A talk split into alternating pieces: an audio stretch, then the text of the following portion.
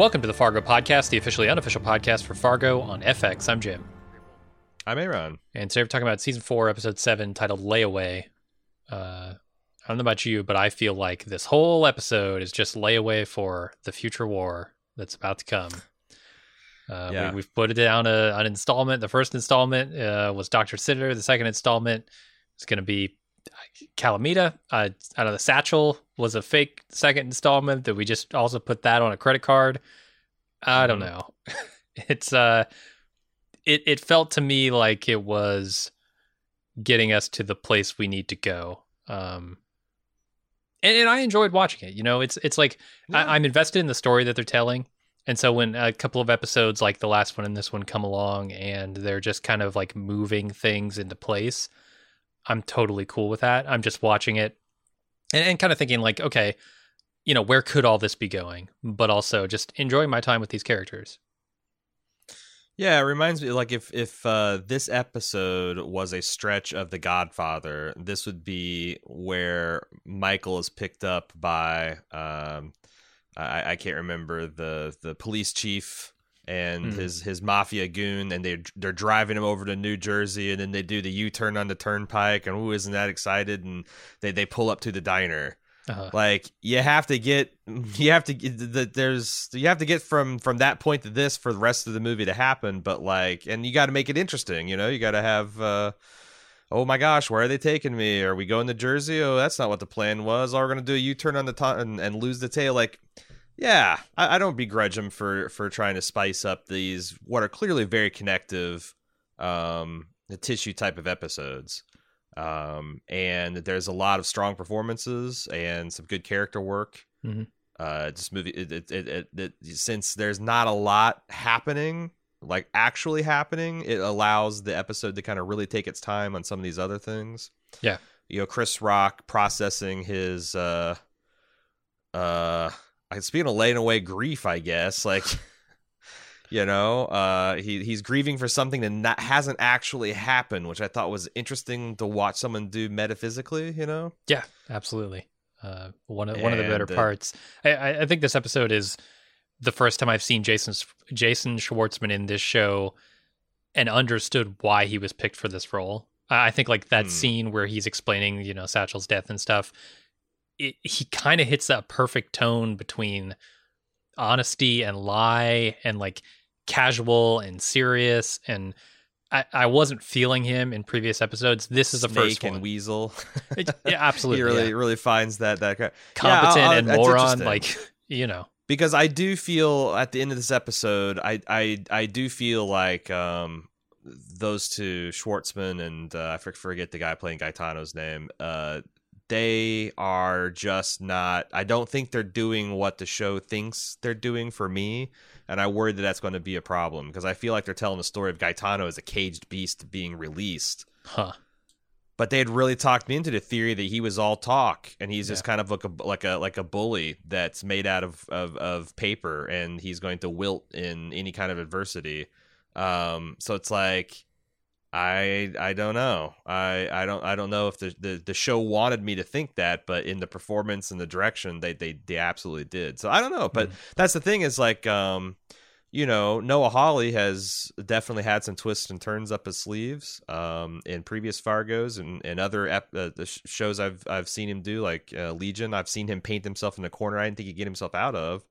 Um, so so we'll see. Um, he clearly, with the kind of cliffhanger at the end of this episode, he clearly thinks what he's doing is clever as fuck. Yeah. Like, you know, like, you know, because we're the audience kind of like on Chris Rock's uh, henchman, Opal's side, like, gee whiz, boss, I hope you're doing right. Because it seems like you're just, you're just uh, d- like almost throwing your hands up in the air, not giving a fuck about what happens. Um, gotta yeah, be and, too fatalistic. You know, I, I mean, obviously Loy is, is smart, and we'll probably talk about this more, but it feels like a tennis match where, you know, yeah. he, he doesn't have like a great return shot here, but at least he got it back over the net. It's like, and now it's your problem to deal with, right? Because we, we know that New York right. is, is a bit of a problem for Josto um, because right. Gaetano is a problem, and he tried to use uh, Loy to wipe that problem off the board. Turns out Loy's too smart for that. Um, and he just sent the that. problem back, right? But Also, maybe there was a third way that he could have that that that would have been been better than just kind of like the double reverse. It, I, like I said, I, I'm I'm really looking forward to seeing, because it, it seems like it's not just that. There's something else that's going on that's that's going to make him seem clever in retrospect, but it, yeah. it's not going to involve Swanee and uh and, and um Zellmeyer, unless. How tricksy going to be? Like, did he say that in front of Wef just so he knows Wef would go back and it would get to them? Like, yeah, I, there yeah. could be some some fourth dimensional chess being played by Cannon Cannon's crew. Uh, I I Shall was we... uh, a little bit nonplussed by some of the other connective stuff. Like, I, I'm still looking for where Mayflower connects to all this. Um, I think I see the connection there now. Okay, I think I um, see that. I have some ideas to where that might go, but we can talk about that in a minute. And also uh, Ethelreda stuff. I don't even know what purpose it's really serving at this point. It's just kind of keeping that story alive, it, so you don't forget yeah, and about con- it. And connecting her to Lemuel, I think, is going to be there's going to be a little Romeo Juliet kind of action going on here. Yeah, um, clearly she, you know, thought he was cute or whatever, and was nervous and it's, about it's, it. It's another it's another tie to outlaw culture, right? Mm-hmm.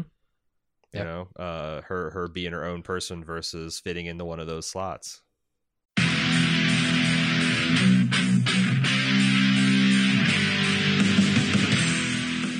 We're getting geared up for the sixth annual Summer Badass Fest. And while we're working on a slate of apex badass films to enjoy, we've got an early action-packed announcement to make. Just like last year, we're kicking off Badass Season with a live movie watch and podcast recording. We've rented out a theater for connoisseurs of action films and bald move fans that just want to have a great time. Unlike last year, this year's movie is top secret. Hush, hush. No hints, except it's incredibly badass. It stars an absolute icon of the genre. We're willing to bet most of you haven't seen it, and it's going to be an incredible viewing experience with a packed house of bald movers. Those of you who came to last year's screening of Total Recall know what a party it was. And those of you who didn't, now's your chance to experience it. Meet me and Jim. Order some custom movie-themed drinks at the theater's full bar. Then watch us record the full podcast for the movie. We reserved a venue over twice the size as last year, but seating is still limited. It's happening Friday, Friday, Friday, June twenty-first at seven p.m. in our hometown of Cincinnati.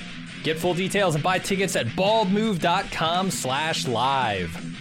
Cincinnati's actually a pretty great city to visit, and we've got lots of details for side adventures on our event page as well. The Reds are playing the Boston Red Sox in their fantastic Riverside Stadium. The thrills of Kings Island just minutes away, and I'll be leading a kayak trip down the scenic Little Miami River on Saturday. Again, get full details and get your tickets now on our Badass Fest six page at baldmove.com slash live, live.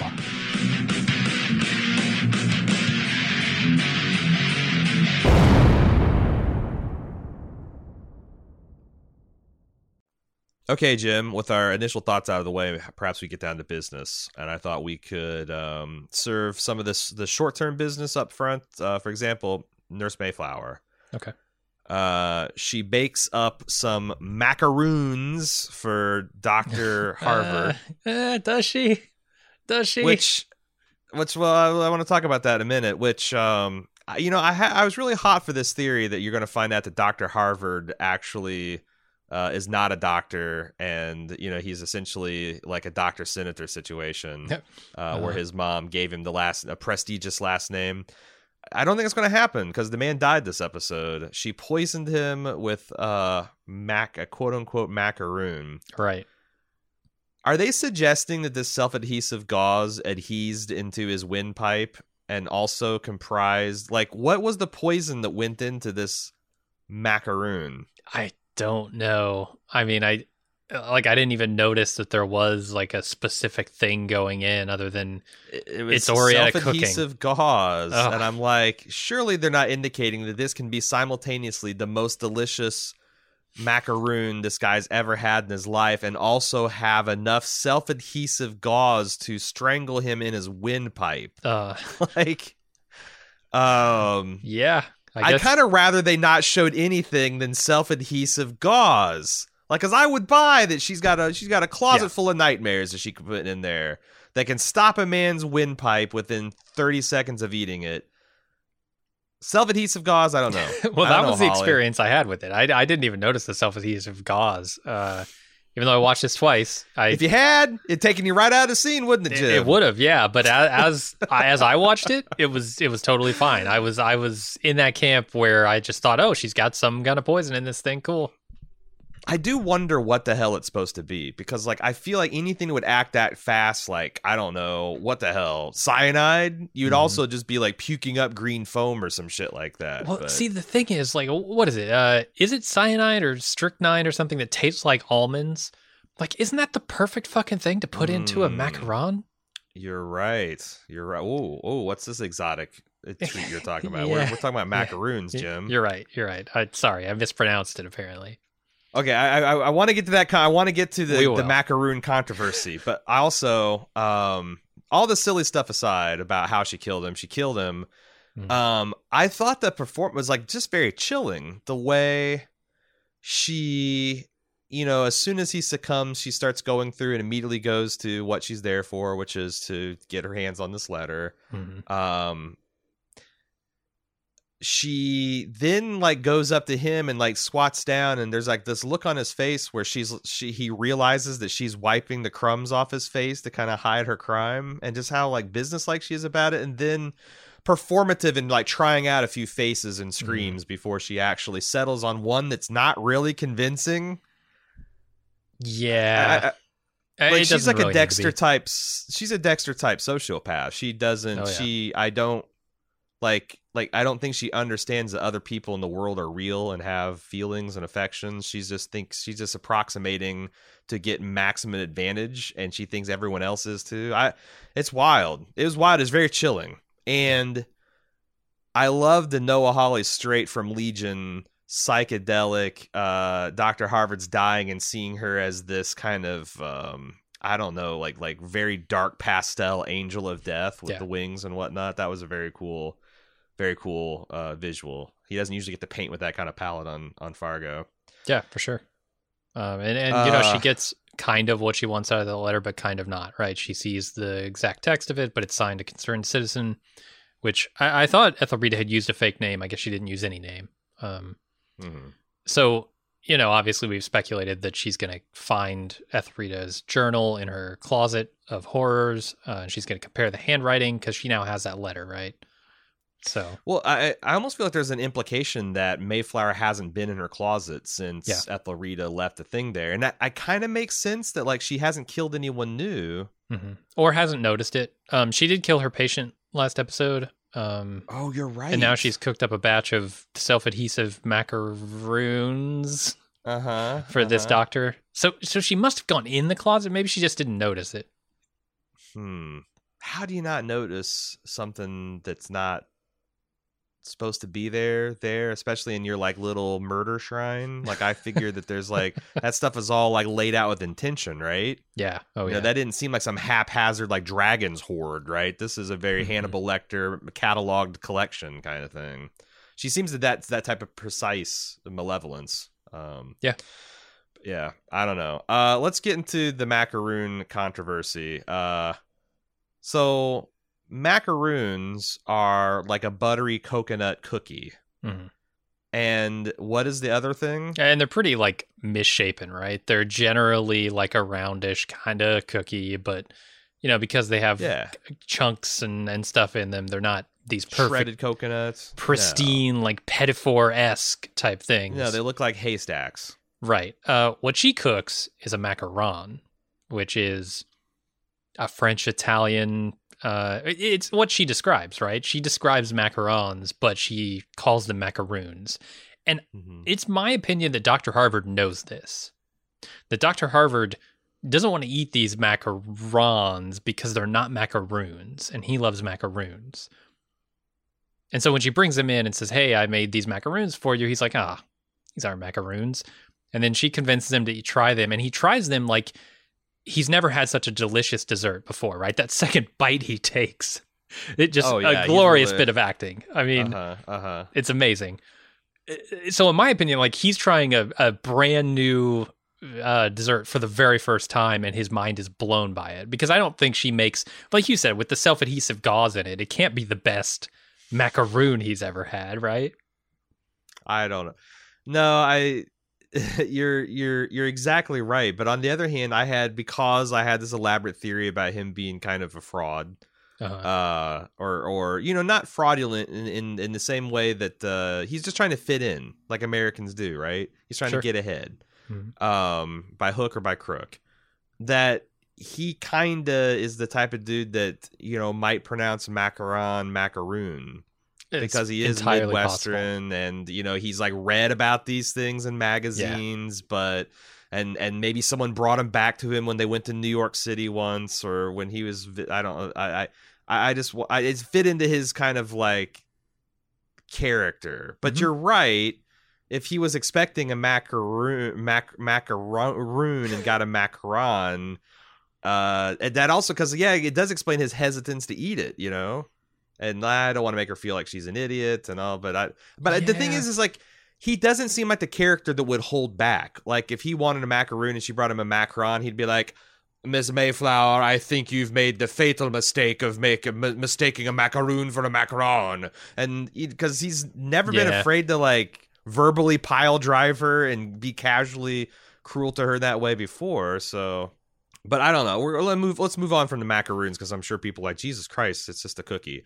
Uh, I do want to say that, like, I does this does feel like the thing that's going to bring Mayflower back into Josto's orbit, right? Yeah. Like, he is this the latest of kind of things that he hinted about, you know, having an agenda with, and, you know, she picked up on, and she's going to, you know, she had her own reasons to do it. Um, but I think this is going to be the thing that brings her back into to Josto's orbit. Yeah, and, and didn't we see... Um... It's where their business intersects. Deffy eyeing uh, Josto as he was sitting outside the hospital looking at Harvard's window. Was it was it Deffy who was watching him? I didn't think so, but Deffy was definitely watching them. Uh, he's they're definitely on the radar now, because he he was he was overseeing when uh, uh, they were showing up to the club, right? Yeah, yeah. Okay. I'm pretty sure uh, he's making a connection about how everything's connected here in, in Kansas City. Yeah, I can't quite remember. I, I thought that I thought that he was watching them outside the hospital too. And if that's the case, then, you know, it could it could bring Deffy back into the equation uh, on that the. That was just so early on. Too. Yeah, that was just so early on, and he wasn't on to, like, the Italians weren't connected to his official Marshall business at all. Yeah, and that's the thing. He uh, seems to not care too much about other business, right? Like uh, this episode, he he lets Otis kind of do his own thing, even though he knows what's up. Like, I know yeah. you're working with these guys. Let me just give you some words of advice instead of hauling your ass in, because that's not his job, A. Um, and B, that's true. Could you even do that? Like, I, yeah, I do think he's kind of prone. Like, so I don't think he's exactly like Raylan Givens from Justified, who we said, like, you know, he just literally didn't care. Like, he comes into a bar and there's like a pile of machine guns and cocaine on the table. He's like, I don't give a fuck. I just yeah. want to know about my perp or whatever. I'm looking for my, my fugitive. Um, this guy does seem like he, he's willing to mix it up. Like him mm-hmm. going and, and, and doing dueling mean mugs with uh, Gaetano in front of the the general store, right? Like yeah. him saying, well, what the hell, you want to you want to go mount up and raid this place? Like, I, I do feel like he is much more targets of opportunity for the Lord, kind of, you know. He's got a primary mission, and that's the most important thing. Everything revolves around that. But if he can bust a mafia organization and, you know, this upstart canon organization in, in the process of doing the other stuff, boy, that would make him feel real good. Yeah. Um, anyway, uh, I think that wraps up the Mayflower business. Let's move on to Ethelrita business. Very brief, but momentous. Uh, you know, Loy's crew is taking over the funeral parlor. If you'd forgotten that, that he owns them, and, and, uh, they're using it from some kind of staging operation, moving, looks like liquor in and out of there. Uh, and Ethelrita kind of stink eyes Loy's oldest son, Lemuel. Mm. But also, I, I, it's like a stink eye kind of attraction, and it's kind of, I get the feeling it's a little mutual. Um, but then, you know, Ethelrita gets shy and she scampers off upstairs, and Lemuel uh, is menaced by the ghost of Mister Snowman from a coffin. Yeah. Really? I like coming out of nowhere. I was done with Halloween, but all of a sudden I forgot this is a spook show. Uh, very well, very well shot and very creepy, and honestly had me kind of a little gripped up when me mule uh, kind of saunters up there to go knocking on that coffin. Like, yeah, you don't want to knock on the coffin when it's a rockin' because Mister Snowman will eat your soul or some shit. Well, what are they trying the, to do the with it? It's been through enough. Are they? I don't know. Because I, I saying... speculated that this was like, oh, the the the. haunting of her blackness was like following her and her family through the years, and like but the, uh, but they're all like but that's not gonna pass, right? That's not something that like Ethel Reed is gonna I, pass to Lemuel, because he's black too. He knows as much as anybody. Yeah, and it doesn't it, it doesn't fit like the mental illness kind of thing that are, or it's like a substance abuse thing, unless maybe it is, because they talked about Lemuel hanging around these gin joints where there's slinging heroin and whatnot. I mm-hmm. if this is uh you know, because um Selmayr kind of gives a little bit of a fried vibe to herself. It's like I I yeah. she's probably probably uh you know, gone across the street as far as um mind altering substances. I, I I wonder, and they they very much drink a lot. Oh yeah. Uh, I I wonder if they're suggesting that's the only thing I can think that could be. And, or if it's just a family curse, like if it's literally just contact with someone and it's a seven days the ring type situation, uh-huh. because that's the only way he's possibly stalking Lemuel. Yeah, I I, I don't know, it's, and I don't know if Ethelreda is like scampering off here because she knows that she's cursed and doesn't want to like affect this nah. cute boy that she sees, or if she's just, you know, shy because he's cute and she doesn't know how to handle it. And like, I think it's a little bit know. because the the former, I just don't think she thinks she's cursed. Like, I still think like, uh, even with uh, all that talk know, she, from Swanee and stuff, I really don't. I mean, cause she came back from that and wrote the letter to, or yeah. to, to, uh, to try to bring down Mayflower. So I think she still feels as her, she still sees herself as the heroine in her story. Yeah. Um, So yeah, I, I don't, I don't, I don't know. I, I love it. I love that there is this like just fucking out and out ghost story in the middle of this gangster deal. I do love it. I think it's cool. Uh-huh. Just when I forget about it, he comes right back. Uh, so yeah, I'm, I, I don't know. It's, it's uh, f- again for the for supposedly what I thought was the main character of this season. She has been really put in the back shelf of the refrigerator these last these last two episodes. Yeah. So we'll see. We'll see if her business picks up in, in, in future weeks. Uh, the Fada business. So we kind of start off the episode with Josto, Josto finding the body of the guy that got shot. Um, I've already forgotten his name. The Camp Elegance uh, person. Uh, yep, he's got a name. He definitely has a name. a name.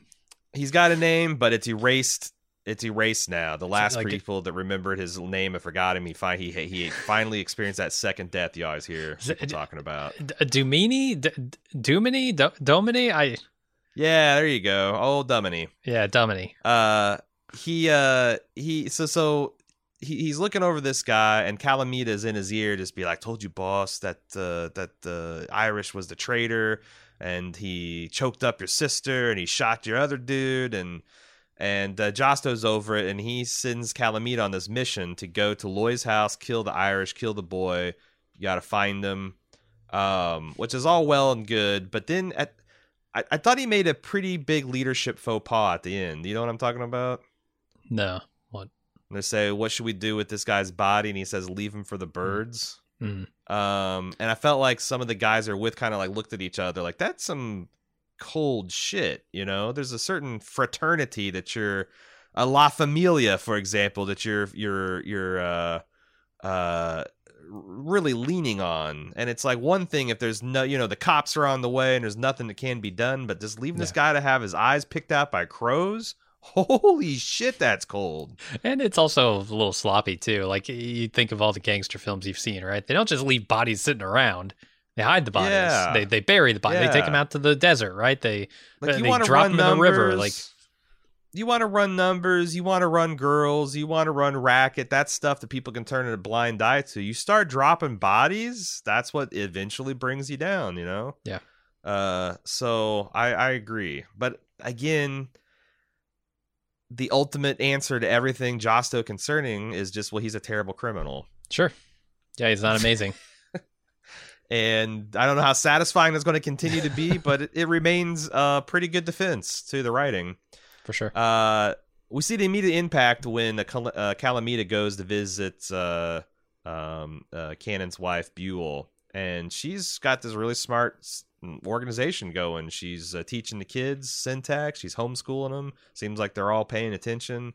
Uh, and he comes calling and points out immediately the lack of guards and is very threatening and like, where are the children? How many children you've got? And uh, I just thought I thought her scene here where she pulls this double this this sawed off shotgun on him and, and gives this uh, this cold smack about being a mama lion was amazing. I yeah. I, I I I love Miss Cannon now.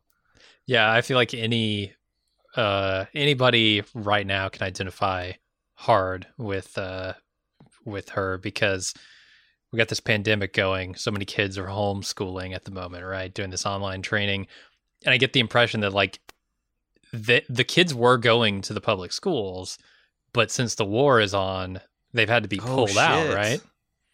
I was going to ask you that. It's like, what is the deal? Is it just that, like, uh, you know, uh, the schools for for black people in Kansas City are shit, so that like he's trying, they're they're doing some private education or something? Or I mean, I'm sure I, they I are. Think, but no, that that makes a lot of sense. That like, yeah, like they're targets at the public school for sure. Like Lemuel was a target. Uh, yeah, you know, there, there's a lot of uh, bad things in the air right now, and so they probably pulled them out. So.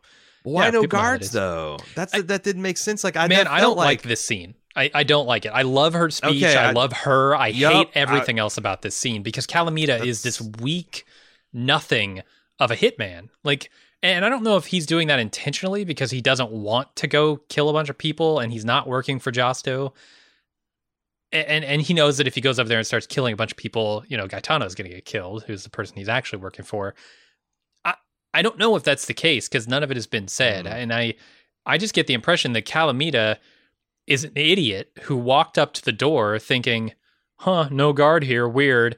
I'm just going to stroll in and, and figure like I, I can't even conceive of what he was going to do here. What is his plan?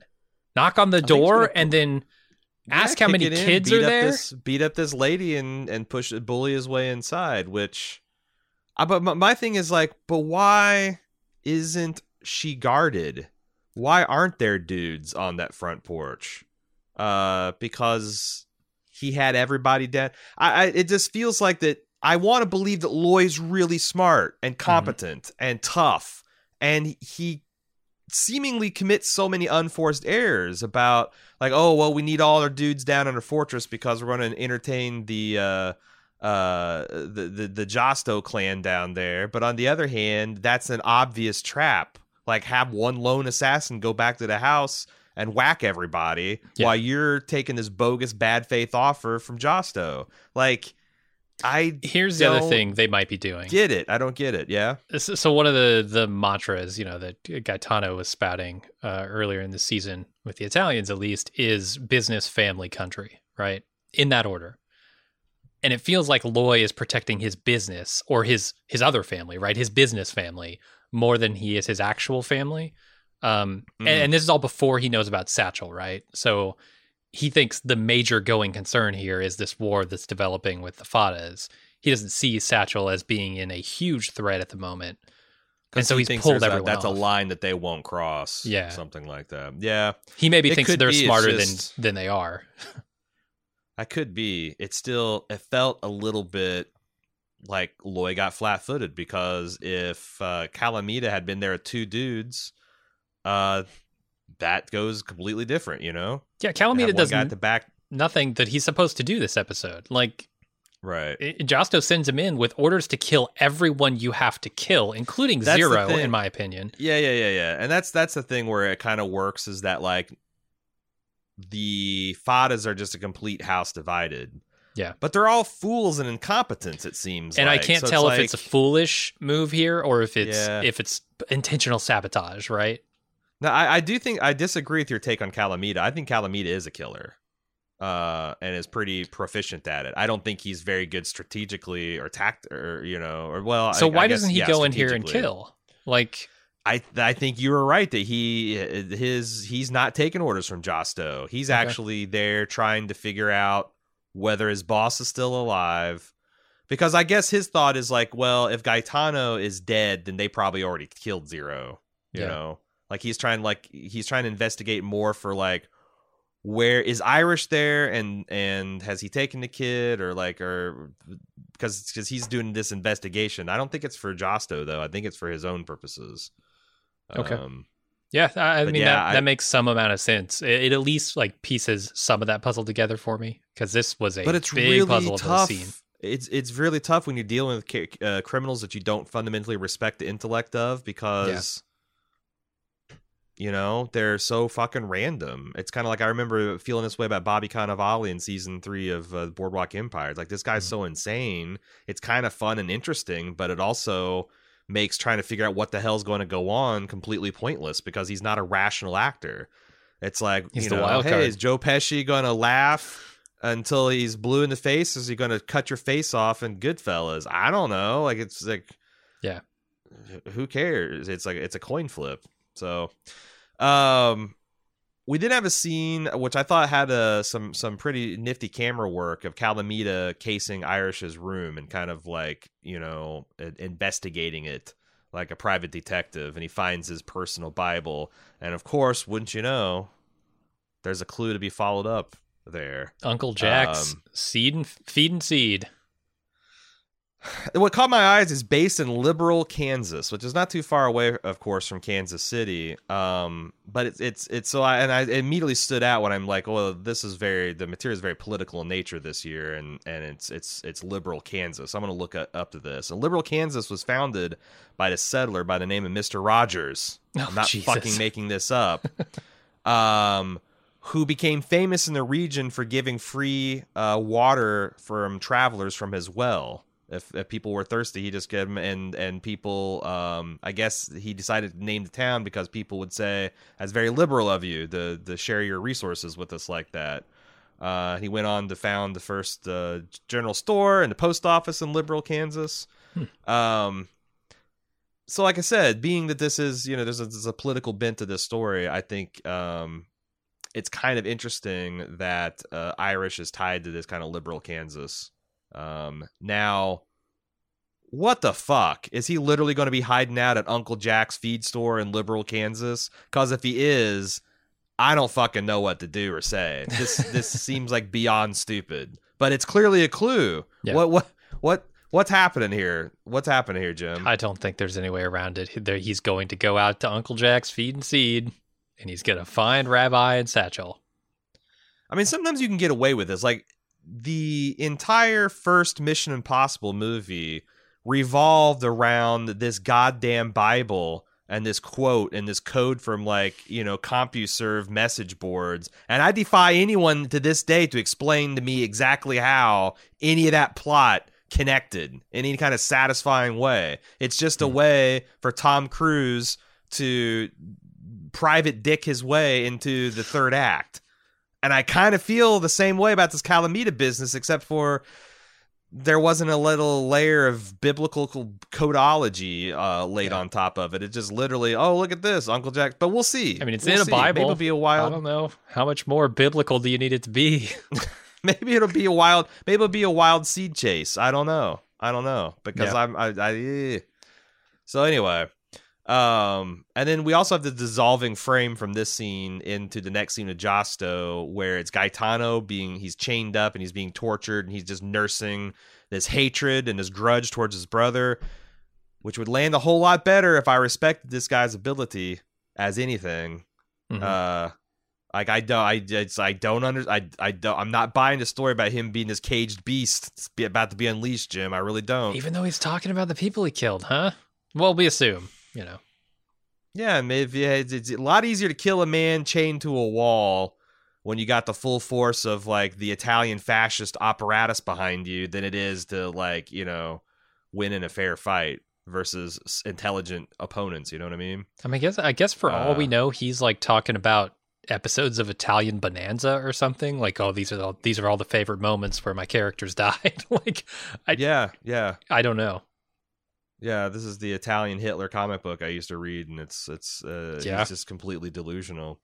So we cap off the uh, F A D A business by Josto arriving at uh, the cannon's uh, heavily fortified headquarters. Uh, you know, Deffy described it as uh, a fortress mm-hmm. earlier in the episode, and he there's rolling force, like a bunch of dudes, thirty, forty dudes show up here, and the Cannon boys are not plussed by any of this stuff. They say, you know what? Uh, everybody stays out except for the consigliere and, and Josto, Ebal and Josto. So mm-hmm. they come in and Ebal opens up and he's doing pretty well. He's trying to explain like how the political calculus is and like, you know, Gaetano, he's this and he's a, he's a made man. And, and then every single time he tries to make a point, Josto comes in there with like, oh, you just, just some people can't be killed. Eh, yeah. I don't, I don't know about all that. It's great. Like I, dev- I love him in this scene. Yeah. It's effective, but he's good at being this thing, but is this thing good? I, I think because... it is in this scene because you need Lloyd to be able to figure out that he's lying. And I think like... Not just lying, but stupid. And stupid, and thinks yeah. that Lloyd's stupid. Right. He's underestimated him, certainly. Um, I think, yeah, like Jason Schwartzman's performance in this scene is exactly what it needed to be for me anyway. Because um, I believe that Loy would both take that initial punch in the face very seriously, right? That uh, that emotional gut punch of his son being dead, but then also have, you know, once he gets a, a moment and some distance away from that fact, be able to think about that conversation and go, you know, that doesn't quite make sense. And and maybe this guy is full of shit. It, it Jason Schwartzman rode that line for me in a way that hmm. started to... It make me turn the corner on him in this season. My problem is, is that like, I feel like Josto comes out of his room thinking, man, I just, that, whew, I'm fucking, I don't even know what this reference is because it hasn't been invented yet, but I'm Littlefinger in Game of Thrones, baby. I am a yeah. master manipulator. I have absolutely divided my opponent's forces. I've solved all the problems. I've squared things with New York, and I've done it without shedding any of my own blood. If he really believes that, he's out of his goddamn mind. Like, uh, I yeah, mean, no, he's a buffoon. He's he's not very smart. Not as like, smart as he thinks he is, anyway. Like, here's the thing. Like, at the end of this episode, I feel like that, um, uh, you know, Noah Hawley's convincing me that Lloyd Cannon's got this in the bag, that he's got this mastermind plan. I really think Chris Rock could bend over, spread his butt cheeks, and fart, and just win. Like... I don't think these guys can fight their way out of a wet paper bag, man.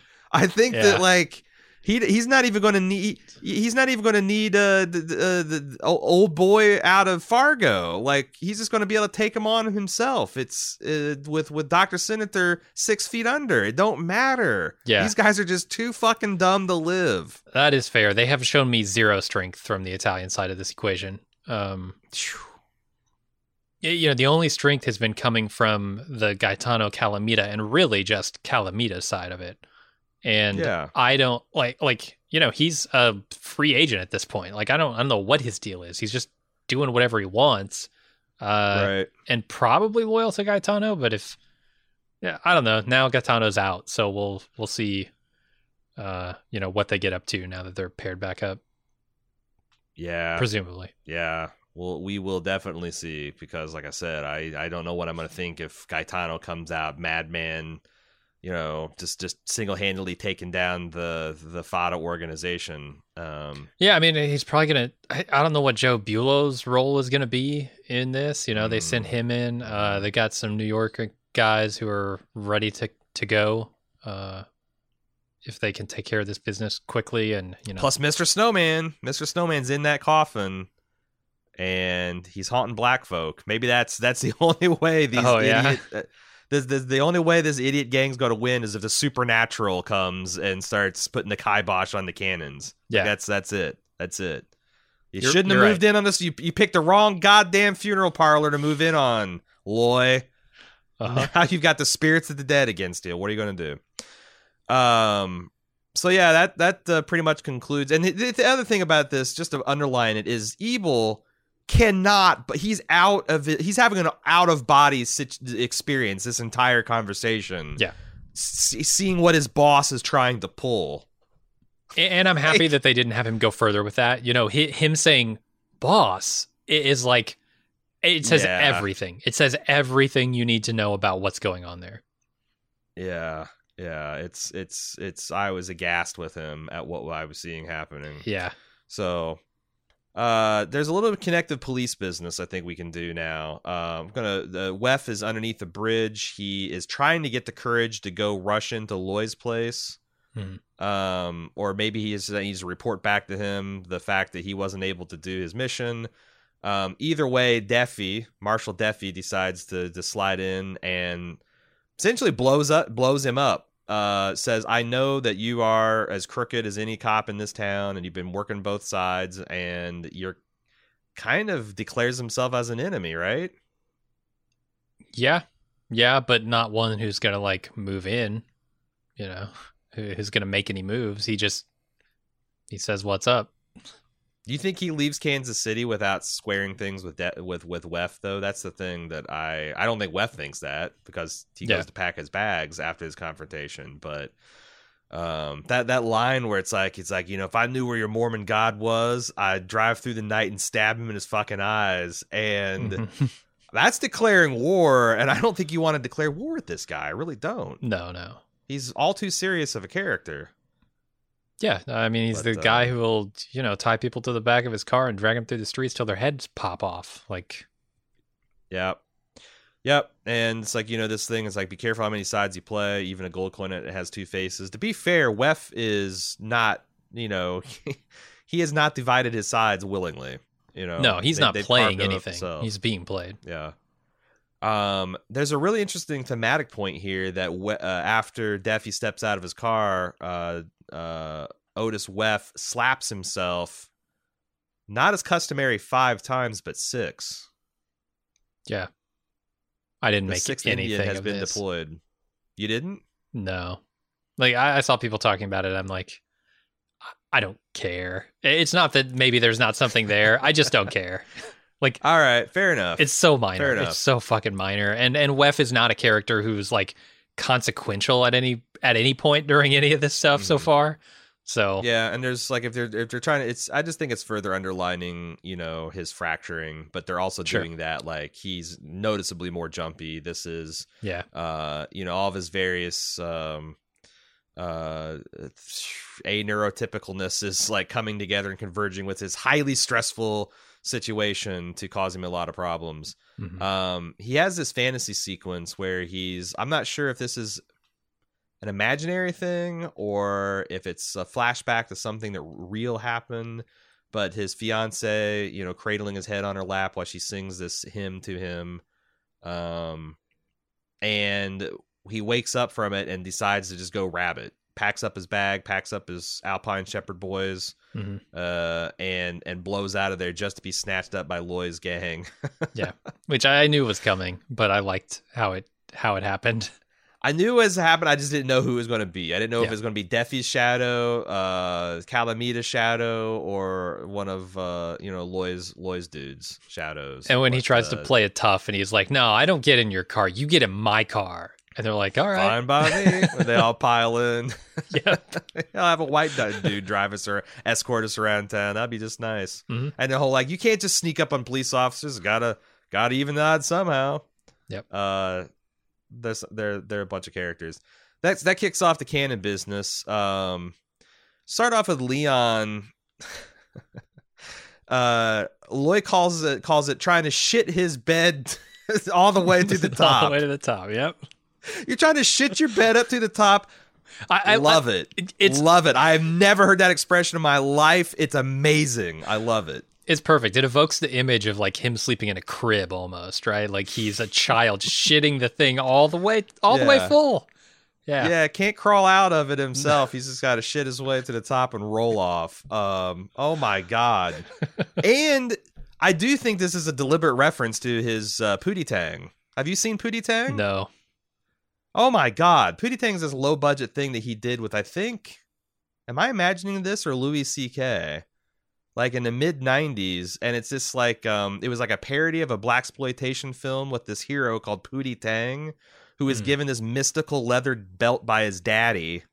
And legend was, if he always used this this belt in a in, in a righteous manner, he could he could whip anyone's ass with it. Oh boy! Okay. And Chris Rock laying into Leon was channeling the power of Pootie Tang. I do, I think anyway. Huh. Um, uh, so I, I, I, it's a great scene. Like, um, I'm not sure what they're trying to say with this, um, because you know Leon, it comes out. Uh, I, I, I guess he is an important part of the Black Crime Syndicate in the Midwest. Yeah, he's like the nephew of of somebody, right? Somebody important yeah, that like, they're gonna need. Yeah, yeah, yeah, yeah, yeah. Exactly. He's like he's like the he's like Cheese in The Wire, you know, like he's the nephew of uh, Proposition Joe. Okay. It's like Proposition Joe's a solid guy, but his Cheese Cheese is kind of a fuck up. Uh, mm-hmm. and and you get that you get that feeling from this guy, um, and Lloyd's just not having it. Where what what's this guy's arc? I don't know, because every time we see him, he's talking about the brains he's got, and it, I don't, I don't know that he's been given an opportunity to show the brains, but he's certainly been given an opportunity to show donkey brains, um, and he does that by, you know, taking Lemuel to the club and letting him yeah. do his thing, putting him in a position where the man can pinch him. Yeah. Yeah. So we've seen that he's not like super smart, and, and you knew this was coming, right? Like they, they did that delayed sort of gratification with, uh, mm-hmm. the talking to that Leon was going to get from, uh, Loy. Mm-hmm. And, and here yeah. it is. Oh yeah, it definitely came. yeah. And, and, you know, part of this is just the anger that he feels over Doctor Sitter being dead. Part of this is because he's, I guess, got to put this kid in his place, let him know that he's not as as much of a brainiac as he thinks. Yeah. Loy is very sensitive to Doctor Sitter's name being in people's mouths that should not, are not worthy to speak at this episode, which I kind of, yeah. I, I really liked. Um, then the phone rings, and I love, like, you know, uh, you know, Loy Cannon, like, out of breath from whipping this guy's ass, like, on the phone and saying you can meet him. I, I presume this is Josto setting up the meet, right? Yeah, yeah. And the whole mister, you, you better believe is going to cost you. I guess we didn't mention the stakes of that meeting, that like the offer was the stockyards and two lucrative uh, routes. I think one to Chicago, one to Dallas mm-hmm. uh, for Gaetano straight up, or to kill Gaetano. Yeah. Um, no, to kill Gaetano instead of killing uh, Zero, right? Like that, that's yeah, the cover and, there is and, and, t- and take this lesser Zero, death. Yeah. Yeah, yeah, yeah. yeah. Uh, I don't know. Does does Josto think he can sell that to New York? I. But the thing is, is that's the thing. It doesn't matter because Josto's a fool. Yeah, yeah. Um, and then there's like really great. I think I think Chris Rock did some really good performance here with um these flashbacks. It reminds me of like Michael Corleone being haunted by the death of his brother. Yeah. You know, like so, like at the end of The Godfather two, just thinking about all that stuff. Except for like Lo- Loy's apparently much more affected by it. Mm-hmm. Um. And he's playing through all these promises he made to Satchel, and Satchel not wanting to go through this. He, there's this really powerful scene where he's like psyching himself up to strangle this kid with a fucking jump rope. Uh-huh. Which, dark. Like, yeah, Chris Rock was going, had that gear to him too. Um, no, it's a it's a dark Christmas, man. That is that is rough. Like, I love that shot with him sitting on the couch, the Christmas lights behind him, just illuminating the background, and him almost in complete darkness there uh, mm-hmm. as he contemplates what to do. Yeah, it's great. Do we want to do we want to second guess Loy as a criminal? Because the other thing I want to talk about is like, it doesn't seem smart to let Ebal and uh, Josto walk out of that room. Like it mm. feels like at this particular, like one of those dudes had to die, probably Ebal. Like that's eye for an eye, right? You know, you take out my consigliere, take out yours. Maybe I, I don't know. Like the, the speech he gives later um, about them trying to drag yeah. you down, you know, it turn you into, uh, get, get you in the mud with them, is right. Is very much on his mind, and is is very much why I think he shows the restraint there, because he knows that like that's a that's a move that you don't come back from, right? Then he goes to war with New York. Then he goes to war with anybody who's left in that organization. Um. Yeah. It might be like a justified move, but it is definitely not the right move if he wants to stay alive and keep his business. Yeah, it's man, it's just really interesting to try to play like the the and I, and I always think about this in terms of criminal organizations, where it's like, you know, if you've got um you know, kind of like uh the best you can hope for case, like uh you know, the old the the uh uh old man Corleone, you know, before Michael took over, mm-hmm. Vito.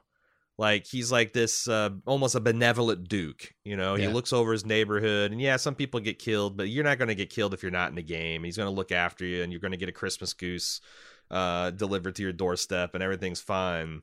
Because this guy, because he's got lines, you know, he's not going to do drugs. He's not going to murder children. Yeah. But then every once in a while you might have to.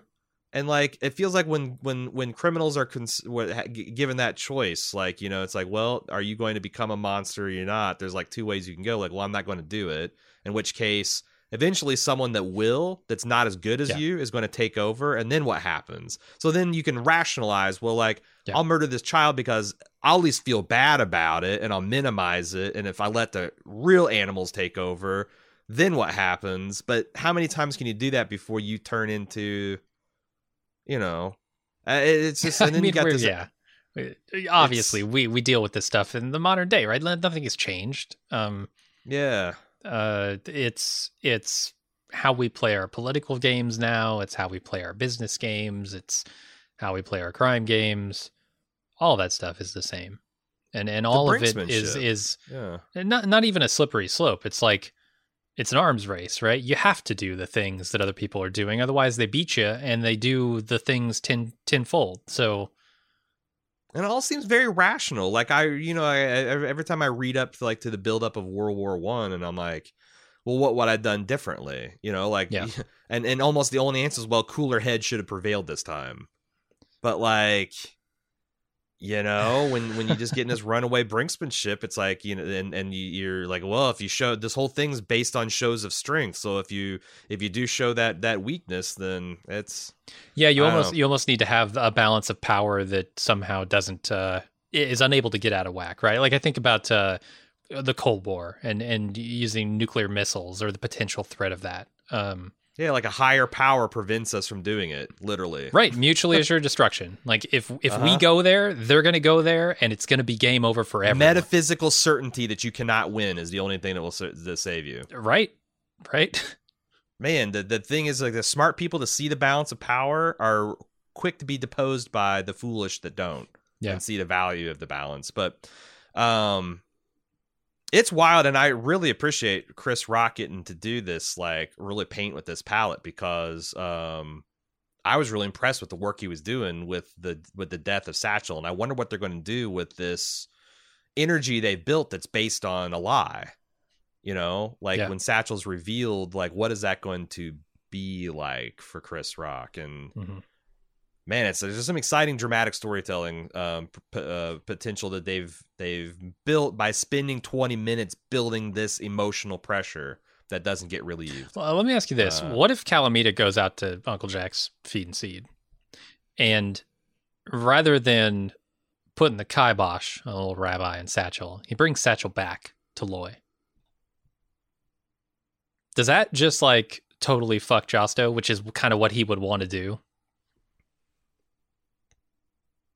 Yeah, but I, I don't. The thing know, is, I don't is know like if that's that's an interesting play, than... but like, yeah, was what's Gaetano think about that? I, I, I, although like you're just what you just said makes me think like I can see a world where Calamita is the boss. Like I've been thinking it's going to be or Gaetano. How can he get beat? Like if the word oh, gets man, back Gaetano. to New York about that, like. Th- th- Gaetano totally I can't him. accept because because like he's just a terror, but like but yeah, Calamita yeah. like I, I I think he is smarter mm-hmm. about the way he plays politics. Maybe not as smart as he need him to be. I don't know. I don't know. I feel bad. Like I don't I don't want to con- contemplate where uh, a world where the stupid people win.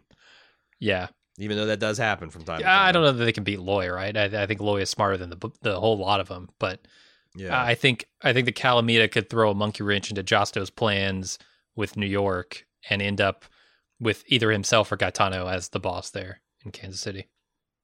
Yeah, and there's always the thing to consider the theory that Satchel is Mike Milligan, if that's true, and Mike Milligan's mm. high ranking in the Kansas City Mafia, then it implies some kind of, if not victory by Cannon's people, some fusion that comes out of this. It's not going to be, yeah. you know, all one way or all the other. But yep. uh, yeah, um, I thought that they did a really good job of building up the tension, the emotional tension, leading to Chris Rock, or not Chris Rock, the Lloyd Cannon telling his wife about it, and like, you know, her primal scream. I thought that was really, really well done. Yeah, for sure.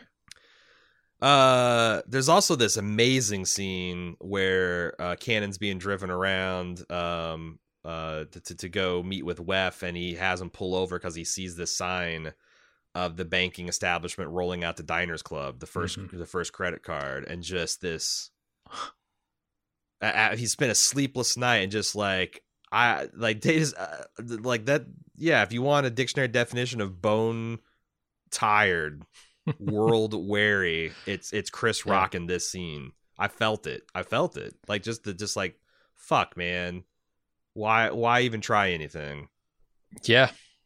Yeah, I, I don't know where that goes. I don't know if that's just like, you know, a, a knife in his side, uh, just something to, to really just dig at him, or if that's going to go extra somewhere. Fi- extra fire in the belly, yeah, yeah, yeah, yeah. For if uh, for if nothing else. Mm-hmm. Uh, then we're in uh, the Cannon's uh, boxing gym, and Wef has been, you know, hauled off as we as we talked about in the police business. And uh, Zalmer and Swanee kind of blow through. They have a nice little scene where they just intimidate the fuck out of, of poor jumpy Wef. Mm-hmm. Um, and there's, like I said, there's some really good dialogue where Swanee gets to talk about how old she is and her native tongue. And uh, they talk about the nature of being a girl and being wanted. Um, but then Loy comes in there. And again, I think this is part of the plot. Like, he tells Wef to cover his ears. Wef is going to hear everything that they're saying, right? That's got to be intentional. Probably. Like, I, I think that, that Cannon's counting on him to inform, you know, his various bosses and people about this plan, specifically to draw out maybe this Marshall. I think Loy sees this Marshall as like a wild card, and he wants to reign. And he also the thing that's like really putting pressure over his man, Wef. I, I think I think this is going to be a trap for him. Seems like to me. I, I hadn't read that much into it, um, but I could see that. Yeah, like I, I don't know. I could see a lot of things because clearly they they want us to think Loy's got a plan, and it's a very smart one, and it's one that the audience hasn't quite yet figured out. This has got to be a part of it, I think, and I think they'll they'll definitely play their part too. I love uh, Swanee's remark about it's been a sad parade. It sure right? has. When she's, ready, when she's about ready to blow out of town. Yeah, and then like I, you know, Chris Rock gives another. I think he's given six of these speeches so far this season. Well, he's given four. Doctor Sitter's given two. Mm-hmm. Um. Where he talks about like you know, he tries to explain to a white person the the struggles of a of a black man in the country and, and the trap, the trap where like you try to tell a person they're an animal and they're not human, but you stand tall like a man, and eventually they get they give up and they get in the mud and they show you how to be like that, and then if you get down in there with you, then they stand up and then say, "See, you're exactly what we thought you were." Yeah. It's a hell. It's a hell of a speech. Uh, mm-hmm. I do wonder, like, what is, what what is the because because we're getting like one of these uh, an episode, and they do like some of them feel like I, I remember in that first episode where it felt like um, it was definitely um, like an art like a like a, a an argument, a, the a frame of argument from like a like a arguing for something from a conservative um, point of view, which you don't hear a lot in Hollywood. What uh, is that? Can, can you explain that? Because I don't know that I'm familiar with what you're well, talking about. That speech he gave about like the, the drug addict where he said, you know, see this oh, man, yeah. he doesn't have a future, but if you give him money, he's got a future and now I can take it away from him, all that. Like that gotcha. was, like, I felt like a, an economic uh, argument from a very fundamentally conservative point of view. Hmm. Um, and I think this like... Uh, This is the argument against like, well, you know, uh, the whole thing about black people is like they just like, you know, why don't they just fucking integrate into society? You know, uh-huh. if they would make an effort, if they'd make an effort. Yeah, and this boot, is the argument. It's like, well, that, right? No, I mean, like, you know, look at the civil rights marches, like those people. And I think I've said it in, on this podcast. Mm-hmm. Like, if you look at those pictures, like these are not like these these people looked like uh, Ozzy and Harriet and Ward and June Cleaver. They're in their church, the Sunday going best, and they got their smart hats and their suits, and they're getting the fuck beat out of them by white people with batons and and and fire hoses and and and, and dogs. You know, look at Loy's gang versus Cannon's gang, uh, or sorry, Loy's gang versus jo- jo- jo- Josto's gang. Mm-hmm. They are pretty, as other than the, the color of the skin, they're largely indistinguishable as far as their clothes and all of that. You yeah. know, fast forward in twenty twenty, you you know, look at Russian gang versus like a, you know, Bloods and, and the Crips versus, I don't know, the remnants of the Mafia. It's all diff- It's all over the place. But like. Sure. I, I I think this is like this argument is blowing that up. And that's why I keep on saying, like, I feel like there's something in all these speeches that they're dismantling a certain type of like, well, you know, we've moved past race type of argument in America by showing it happening in the past. When it's like it's it's hard to find a person saying, well, in nineteen fifties America, there was no racial component to any of this stuff. It was all colorblind. Right. So I, I don't know. Oh, but, yeah. Oh, I don't think it's hard to find those people. I think those people uh, imagine uh, uh, past uh, past America as hmm. from their own perspective as being better uh, than, you know, how it is now. And it, what I think, yeah, they're trying to say here is you're right there that it's the same. It's it's always been like this. Uh, we've never actually changed much of anything. And yeah, if if you're thinking of like. The, the America that was great, well, mm-hmm. you're you're living in a fantasy land because it never existed for for, for I, a bunch of people. Yeah, like Fargo seems to be articulating a lot of these arguments that are like, um, you there there was this argument that was like going on in like the the nineties and even up until like just very recently, um, especially in like middle white America, that like racism is a problem we used to have, yeah. and we solved everything in the civil rights and everything's hunky dory now. And I feel like this. Is making these arguments over and over again that that's that's not true by inviting you to, you know, see the parallels between now and then and like, you know, how much like there's been a lot of like, you know, obviously the times are very different in terms of style and whatnot, but in terms of like what people are struggling with, not so much. Yeah. Um, but I don't know. Like I said, the the the, the do it this much and this often and every have a have a set piece conversation in every episode.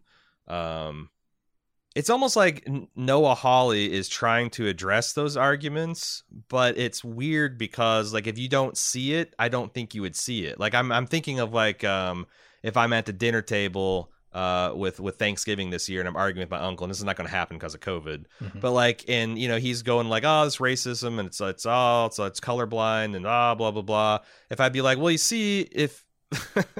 Uh, with with this mafia in the can in Kansas City in the nineteen fifties, if like this, it's like it's a great form of an argument, but I don't know that it actually translates to the real world. But I think that's what he's trying to do. Yeah. The other thing is like there's there's like three different like monologues in the one. There's the thing that he has about the racism, but then there's also the uh, in America. We have our own type of criminal, the confidence man, because America's full of dreamers and dreamers you can fleece. Mm-hmm. Like they, they let, they, they, they rob themselves. I thought that was really powerful too. Um, but it's also at odds with, I feel like the Loy Cannon that gave the speech to the drug addict would not give the speech about the dreamers and how you can fleece them. It's, it's, it was is weird for me from that perspective. Um, but anyway, he concludes his argument with asking Wef, you know, what are we going to do about this? Um, so there's another thing, like, I don't know how explicitly he's going to bring Wef into his plan, or if he's going to use Wef and assume that Wef is going to be a weasel and, you, you know, like essentially tie uh, a torch to his tail and send him running through his, his enemy's vineyards to, to set fire to it. Yeah, I don't know. Seems like that the latter would be the smart play. We'll see. Uh, then he gets uh, he uh, he get he gets rid of Gaetano. Uh, he mm-hmm. he sends sets Gaetano free after letting him know that Josto wanted was going to pay me to kill you, essentially. Um, yeah, and this and, you know the the motto of life for life kind of thing is is showing that he's not getting in the mud with him, right? Yeah, yeah, yeah. I think. It's a contrast, to... right? The Italians have this life for life concept. He's not going to go there, even though he thinks that his son is dead. Like, it's a big deal. Yeah, and, and, and he's going to let the all of his enemies get down into the mud and drown themselves. Is I think what's going to be the strategy here. Yeah, is that uh, you know, there's there's like four different sides there, and they're all going to shoot each other to pieces. Um, mm-hmm. But we'll see. We'll see. And and the other thing is that he's only keeping. I thought it was also interesting that he's only keeping the stockyards. like, hey, you can keep the trucking rats, which I don't, because like I said, I think he thinks that he's going to destroy them and take everything. Like whatever yeah. he's set, whatever motion thing plan he set in motion here is going to be the the checkmate. So mm-hmm. we'll see. We'll see. Uh, any other comments, or because I think I'm that's that, that brings all of our business to a close here, Jim. Yeah, let's get into the feedback. Okay. Uh, you can send us far, uh, feedback at fargo at bald move dot com. Um, or you can get on our forums, forums dot bald move dot com, to talk uh, with your fellow fans on a weekly basis. Killer Toast here uh, brought something to my attention. Uh, it was a thread on Far on, on the Fargo T V subreddit, Farget V. Um, he, uh, I had a question about that painting and, mm. and what it meant. You're talking about the the painting uh, in Chris Rock's office house. Uh, I don't know where it is. Yeah. Uh, with the, the black man with the sword who's beheaded at a black man. Yeah. Yes. So this is this painting is called The Summary Execution Under the Moorish Kings of Granada, and it was uh, painted by um, this this this particular um, Frenchman. And it was like one of it's, this painting is considered the epitomization of what's called the Orientalist movement, which was this artistic wave in like the seventeenth and eighteenth centuries where they fetishized like Middle Eastern and Muslim culture. Like there was this um, hmm. erot- like intense eroticism of like the harem culture and okay. like in, in a fascination of focus focus on the exoticness of the culture. And like this, like this painting, this heightened, like, you know, they don't fuck around with the courts of law. It's like the king says off with his head, and whoosh, off with his head. Um, but it's also like this, like um, you do this, like anytime, obviously, you eroticize and um, exoticize a culture, you're intentionally othering that culture. Sure. And I thought there was some interesting discussion around that. Like, you know, um, This is about a this is a story about what happens when people stop trying to understand each other and just kind of go with their assumptions and like lean into those. And I thought maybe that's what they're trying to, to, to say here with that. It absolutely could be like that. If that's not the state of our world currently, I don't know what is. Right. Right. So if, if Holly's um, trying to write something relevant, uh, that that could be a good angle. Yeah, like, you know, like uh, what are you what are you looking for? You're looking for the similarities that bind us or the differences that divide us. Yeah. Um, Andy B says, I don't know if it's been brought up, but I just realized it's the first season of Fargo that doesn't have a police officer as the main protagonist for the audience to sympathize with. Um, given the strong and clear racial themes of the season, I think it makes a bit of sense, as neither the black nor the Italian citizens uh, being subjugated populations would trust the police to protect them. Mm-hmm. Um, so... In season one, you obviously had uh, Deputy Molly Solverson. Season two, you had uh, Lou Solverson, her father, uh, with her grandpa, uh, Hank Larson. And season three, you had Gloria Burgle, of course. I mean, I think this is def like you can make this argument, right? But on the other hand, you do have Deffy and Officer Weff, who are definitely point of view characters. And if you say they're not the main characters, I would ask you who the hell is. Yeah, because it's fair. Like Loy, Loy is like a number one uh, main character. Loy is definitely a number one character. Yep. But is he the like it's this is kind of this is a much more Game of Thronesy season where yeah. you've got families and din- dynasties, dynasties as as uh, Papa. Uh, uh, uh, w- Jesus Christ, I forgot all of my Lannister l- yeah. lore. Lannister. Charles Dance, Jesus, as he would say, dynasties. You got all this stuff, and like you know, uh, it's it's real hard. It's real hard to make your way all the way around the map of Westeros sometimes. And Ethelreda gets pushed through the margins. Yeah. So, like, you are. I think you're correct, but I'm not sure like how much of it's thematic because the theme makes sense, and how much of it is just there's really not a central character thus far. My my only um, real theory coming out of that is that Zero is Robin. That's that's my only real theory. Um, fair enough. Let's move on. Aaron K says, I just discovered this podcast. I think you both are great. Well, thanks, Thank Aaron. You. I like the name, too. A really interesting analysis and discussions. I've personally been enjoying the season. I like that Noah Hawley tries something different with each one. Maybe not. It's not always one hundred percent successful this season, but about ninety percent of the time it works for me.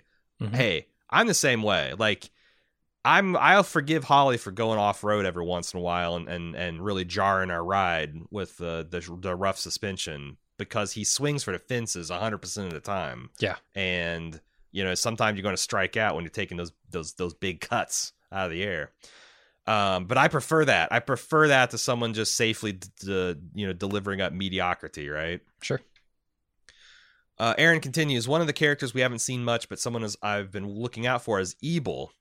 The Kansas City Mafia we know in season two operates more like a corporation than a traditional criminal organization. My theory is Ebal is going to end up as one of the people who forms that uh, uh, criminal organization in season two. The first two episodes of the season, he offers Harvard money in exchange for letting them into the hospital and advises Josto to wait and be patient till they kill Harvard. The last episode, you could see that he was actually shocked and even a little sad that Doc was killed, of course. Uh, he's not as much of a hot-headed gangster like Josto and Gaetano. He even seems to want the war to end and both sides to reach some sort of truce. He's not exactly what you would call corporate, but I can see the seeds, how the seeds could be planted where he sees so much bloodshed and messes to clean up that he wants to operate more like a business than a mafia. Uh, I think Gaetano, Calamita, Josto, and most of the Fadas will be dead at the end of the season. Ebal, along with Joe Bulo, maybe some members of the previous Jewish and Irish gangs, will form the Kansas City Mafia we know in season two. I do want, is there, I, I guess I never thought about the remnants of like the Jewish and Irish gangs still kicking around. What do you think of that? Yeah. I mean, I, I kind of like it. Um, we don't know anything about Joe Bulo in this time period, really, other than he exists. Uh, so I, I like, I don't know if he could start this whole thing himself. Um, actually, I'm I'm pretty sure like he doesn't. He gets promoted to where he's at uh, somewhere along the line. But yeah, I, I could see like if anybody's gonna make it out of this, it's gonna be the smart guys, and Ebal is one of the smartest on the Italian side for sure. Yeah, there might. I wonder if they're trying to suggest. Like the Kitchen Brothers, they had those little round hats that kind of like look like some branch of ortho- Orthodox Judaism. Huh, like, yeah. Is there like they're suggesting there's some kind of vestigial, you know, Rabbi Milligan influence there with Mike Milligan and the Kitchen Brothers? Uh, Maybe that, that that might be interesting. That might be interesting. Um, mm-hmm. And I I could definitely see it. But yeah, I I don't know. Um, uh, I don't know that Ebal makes it out. I really like it, it. Yeah. Is this a tragedy? Uh, cause if it is, then yeah, he doesn't make it out, cause I really want him to. Although I guess you're, you're right. Like, cause I was thinking, well, uh, Loy, you know, he's got a pretty good head on his shoulders, but it would be mm-hmm. interesting if like Doctor Sitter's friend is what makes it out. And they do have some kind of like this fusion gang that I keep on thinking. Like, I, I can't tell if like the Loy's going to win outright, or there's going to be some kind of fusion, and yeah. this talk of like remnants of the Irish and Jewish and like, that would be on, on it'd be an it'd be another kind of like really right on thematic thing that like the Kansas City Mafia is literally a melting pot. Yeah, that's what I was thinking. Like a little bit ironic too, though, because it's still a criminal organization, right? It's it says sure. kind of a lot about America. I, I don't know. Yeah. That yeah, could be real interesting. Tommy, North Carolina. I had a half-assed thought about W E F. I agree with you both that W E F's knock. Uh, tick tell is clearly foreshadowing some event, maybe even a critical turn in the plot, maybe just his own demise. As Aaron pointed out, we've already seen people ventilated through a closed door. Mm-hmm. Um, but what if Wef's knock tell, uh, tick tell started after he was discharged honorably, and he does it to warn the ghosts in the room that he knows they are there, that he's about to enter, and to please, for the love of God, go away. Whoa. Huh. I mean, he's seeing ghosts this episode. True Detective season three blend with uh, a little bit of uh, Mister Snowman. Um, that would be interesting. I see. I think that like you're going to, f- he talks about that he had this method that kept him safe, mm-hmm. like that he never deviated from. And I think it's something, part of his method was some kind of counting thing. And it's this one little, two little, three little, like he, like, yeah. I don't, I don't know. That's that kept him like, uh, how many paces he was going into the field, and he had some kind of grid coordinate that was all mapped out, the Indians around him. I don't know, but I do think that that's what we're going to find out as, as something to his mind clearing methodology. Um, How Makes that sense. Relates to the Five Knocks, I don't know. I do like this idea that he's essentially banishing ghosts. Yeah. So, I mean, he, he yeah, it, it calls into question, did he see the ghost of his, his dead wife at that point, or did, or his, mm. his fiance, whatever? Um, or was that a flashback? Was that, yeah, I don't know. Another possibility, he actually sees her there in the room. Uh, That dovetails in with the uh, with Tommy's half-ass prediction. He says that he thinks it'll be Wef who encounters this phantom because, for whatever reason, a moment of panic or clarity or a final act, he enters a room with that knocking hmm. uh, and doesn't scare the ghost off. Okay, we'll yeah, see. They, they got, got you down, right? Got you down. We got the got the got the prediction down in the books. Claim your internet points at the end of the season if, if you're right there, Tommy. Uh, Paul says, "Hey guys, I was listening to an audiobook the other day and heard it mentioned that W or D W Bliss, the doctor that treated President Garfield after he was shot, was legally named Doctor Willard Bliss. Wow. Apparently his parents wanted to name him after Doctor Samuel Willard, but didn't realize that Doctor Willard was the man's title and last name rather than his first and last names." Oh no. D W Bliss's parents were stupid. They're real dumb. Real dumb. And yeah, look at like, look at how far he went. At the dawn of medicine, that's not like, yeah, who who who who the hell knew what a doctor was? Like that's like that's like literally in the last we haven't had doctors for hundreds and hundreds of years, right? I I don't know. I couldn't tell you when the term doctor was invented. Because before doctor, we invented doctors, or they uh. invented themselves. We just had like fucking uh uh like like healers, your, right? Well, I forget. It's um, no, it's like like your the, the butcher or your barber would do a lot of this shit. Like your barber would take off a bad toe or knock out your tooth or stuff Oof. like that. Yeah, people involved like you know, have like sharp implements and know how to deftly use razors and whatnot and knives. Your gardeners, that you'd... your barbers. Yeah, yeah, gardeners, barbers, butchers, butchers mm-hmm. professional swordsmen. They're all. Right. Yeah. Need a vasectomy. Have to, you have to be uh, yeah, a knight no. to take off the queen's toe, though. Yeah, so so maybe these uh, I'm being too hard on uh, on the Bliss the Bliss family. Like they invented doctors and started calling people, and they hey, you know these doctors. I liked, I respect this doctor guy. So name him our, our kid after him. Hmm. Anyway, appreciate the historical tidbit, Paul. Carolyn, small detail from this week's show: when Antoon said he ate his boats or boots slash shoes and was about to eat his belt. I was thinking, wouldn't the person eat their belt before they ate their footwear?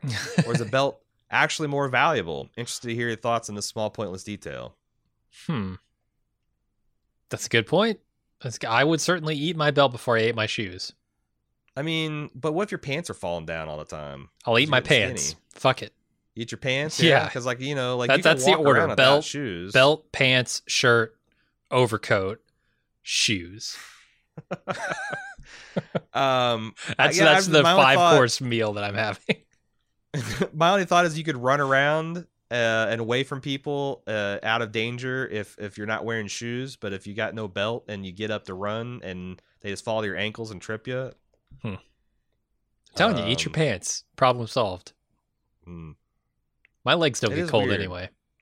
Did you know? I uh, so apparently this is true. You can actually boil leather and eat it and get nutritional value because it is an animal product. I uh, have it's not heard a lot. That. Yeah, it's not great. And like uh, modern tanned leather has got a lot of uh, chemicals in it that will be bad for you. But if you're if it's that or starve, mm-hmm. um, yeah, eating eating that stuff was uh, there's I, I I went down a whole rabbit hole about like what people did, starvation tactics, because I guess.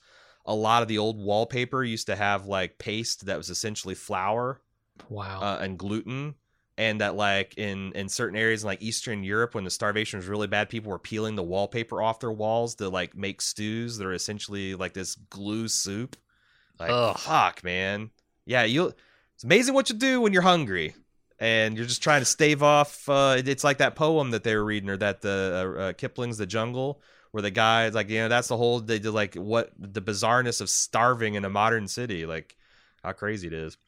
Um, moving on to Chris from Sydney. Loving your work and usually agree with your breakdowns. However, I think you're missing a point on Josto doing your critiquing of him in the episode six podcast.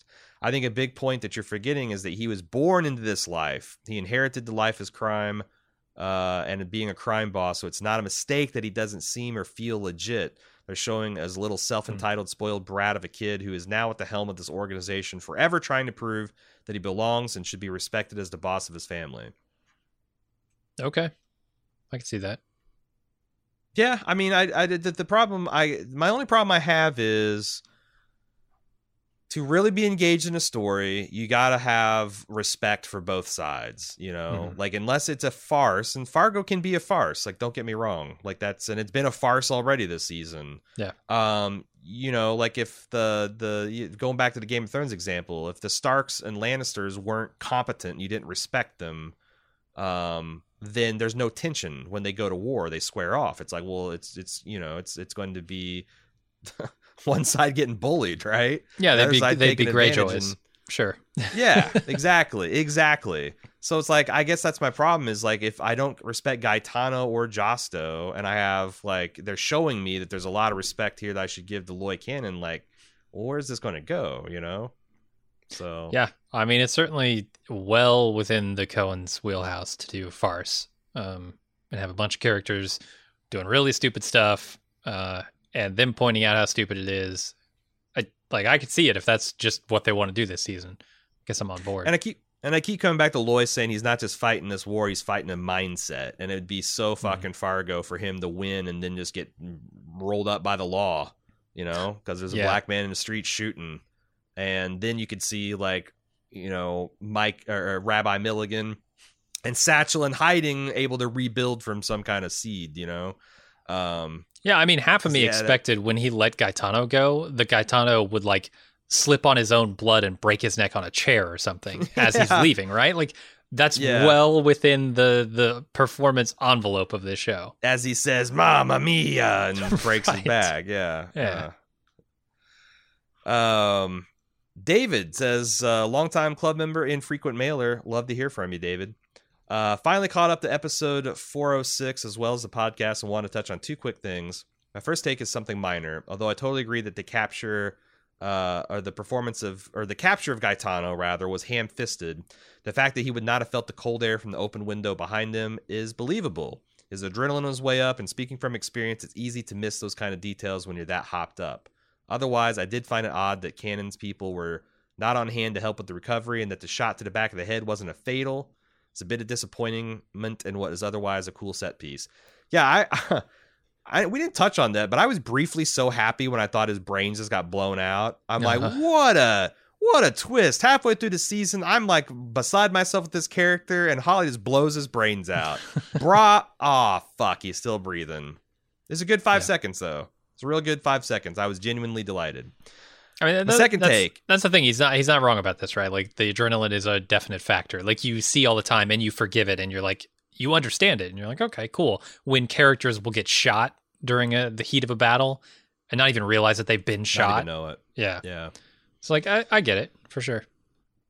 Yeah. It cuts both ways. Like, you know, the adrenaline slowing things down and making you hyper observant and all that versus like yeah, also yeah. flooding you with um, irrelevant information. Mm-hmm. Uh, his second take is to join in the opinion that the ghost isn't a malevolent spirit. So far, it hasn't hurt anyone. It can even be interpreted as it helped Swanee, not hurt her. She did, after all, wake up. Uh, I also mm-hmm. think this is a bit of an accord with Fargo, given the news uh, or the show's intended quirkiness and liberal taking of left turns when a right turn is expected. Um, yeah, no, I, I, that's what I'm thinking. Like, it's, it's a big subversion. They, this is a big scary ghost. What if he's actually good? Um, could be, or benevolent. Sure does look menacing though. Yeah, he does. Uh, also he's a white ghost. Are they going to have a kind of a, they're going to have a white ghost save the black people at the end of this season? Is that what we're going to do? Is that what we're going to do? We're going to have a oh, magical boy. white person be the one that's, uh, I don't know. I don't know. I don't know how well that sets. Good point. Um, Whitney writes in, says, so happy you're back with Fargo. I've missed listening to you both. It's weird time, however, to watch this particular season. I'm watching on Hulu the next day, uh, like most, and the subtext slash hypertext is just too real. Yeah. Uh, when Chris Rock pulls over and sees the Diner Club card and just shakes his head, I cried. Uh, I should say that this is written by a Black American. mm-hmm. uh, because they then say, because that's how most Black Americans feel every day. Yeah. It's been a hard year, and I look to this show for some funny accents and outrageous violence and comeuppance. So I just wonder how non-Black Americans are viewing the season. Do you find it relentless? Even Hanzi felt like he could succeed and fight back. All his slights seemed to be eventually punished, uh, like in the bar scene. Thanks for making this somewhat fun with your commentary, at least. Whitney in Philadelphia. Uh, what do you think? As a non-Black person, Jim, how's this season hit? I, I mean, it, it hits uh, on the nose for me. Like, I, I understand what they're putting down there. I get it. Um, but, you know, like Black people in America, white people in America are not a monolith. Um So I imagine there are a lot of white people who are looking at this, scratching their heads, going, I don't get it. What are they trying to say? Um, yeah. You know, I thought we had dealt Surely with all of this. Bad. Yeah, yeah. Yeah. Yeah. Um, I don't know, man. I like uh, that actually kind of motivates me is uh, anytime I start feeling down, I'm like, well, Jesus Christ, I'm a I'm a straight white dude. Uh, I uh, what, Oh, you what, got it what, easy. What, yeah. Yeah, like like yeah, can I can I give in to despair? Like what right. what the hell do what the hell have I seen? You know, my my next door neighbor is this uh like seventy-three year old former Black Marine military police officer, and I can tell he's pretty conservative in his viewpoints, mm-hmm. but he's also pretty fucking fed up with some of the shit he's seen, especially with yeah. the policing. And, you know, this, this, you know, and he worries about his kids and he worries about his grandkids and he worries about, you know, him getting older and being able to keep up with everything. And I'm like, Jesus Christ, I, you know, Derek gets out of bed every morning and goes about his business. I can't not, you know? Right, right. So, uh, yeah, it'd be a sad day in America if Black folks just give up. Like, I don't know. I may, maybe that'll galvanize us. Like, oh shit. We're the, we we can't rely on we can't rely on these people to be like dependably fighting for, for rights for everybody. We got to pick up the slack, maybe. Uh, but like, it's gonna be a grim day. It's gonna be a grim day. Um, yeah, and I, I would say, I don't know. Is, is that infuriating? Is that infuriating to hear, Whitney? Yeah. I'm is sure. that is that make you feel good? Uh, is it is it anything? I don't know. I don't know. I've but got. I've got. I really a, appreciate you listening to us. Yeah. Yeah. Uh, If you wanted to listen more of that, because it sounds like maybe you haven't tuned in since our last uh, Fargo season, which was years ago. Uh, we've covered a few other shows that might be relevant since then, like Watchmen, uh, maybe The Deuce. I don't know. There's a lot of stuff in there that uh, we've covered that you might enjoy. On the other hand, if you're coming to television for ha-has and laughs, maybe not. Oh, yeah, you can avoid Maybe those. not those particular shows. Right. Uh, Expanse is really cool. Escapist material. Sure. Um, I like I like that show. Um. But yeah, no, I appreciate the the comments, Whitney, and uh, I don't know, man. We'll just we'll things have been worse, things have been better. We'll we'll get through this together. Uh, that'll do it for our feedback this episode. Fargo at bald move dot com is where you want to put those comments in. Uh, if you got anything to say, or again, the forums, forums dot bald move dot com is also there, twenty-four hours a day to to hear your thoughts. That will do it for this week. I honestly, so I've I've read from a lot of people, a lot of the television critics that I respect that I've seen most of this season. I think a lot of them, like Seppenwall, have seen ten out of the eleven episodes. Oh, um, the, there's universally said that these last two episodes, where they've obviously kind of cobbled together to do something, uh, uh, were like the roughest, and it's it's supposed to kind of quote unquote get better. So if you've liked even these last two episodes, then the back half of this season feels like it's going to be a real barn burner. Yeah. Um. I gotta say, like, it's been a long time since I've been looking forward to seeing a postseason, um, like interview with a showrunner as as much as I'm looking forward to seeing whoever Hawley talks to after this season, because I am with child to know what the hell went on with these, like, you know, wh- when did he decide to make a new episode? What was the thing that he had to do to make that happen? What, like, because it. It does seem like a lot of these last two episodes could have been condensed into a single one, and it would be stronger. But yeah, for sure. And, and they're they're short. They're very short episodes, right? This is shorter than the last one that everybody said was so short. So right, right. But I, I just would really love to know what the what was going on with that, because you know that's the thing. Uh, Hawley does swing for the fences, and it remains to be seen whether um, that's that's successful or not. But I just would really love to know the nuts and bolts about like when did he make the decision. how much of it was because of the, the, the delay and the pandemic and the reshoots and all that stuff. There's got to be a great story there, and I'm looking forward to hearing it. Um, and if we get to do a, a Fargo wrap-up pod, I, I'm hoping that uh, we can get some of that, that, that word into there. Anyway, we'll be back next week for another all-new episode of Fargo. Until then, I'm your host, Aaron. And I'm Jim. See ya.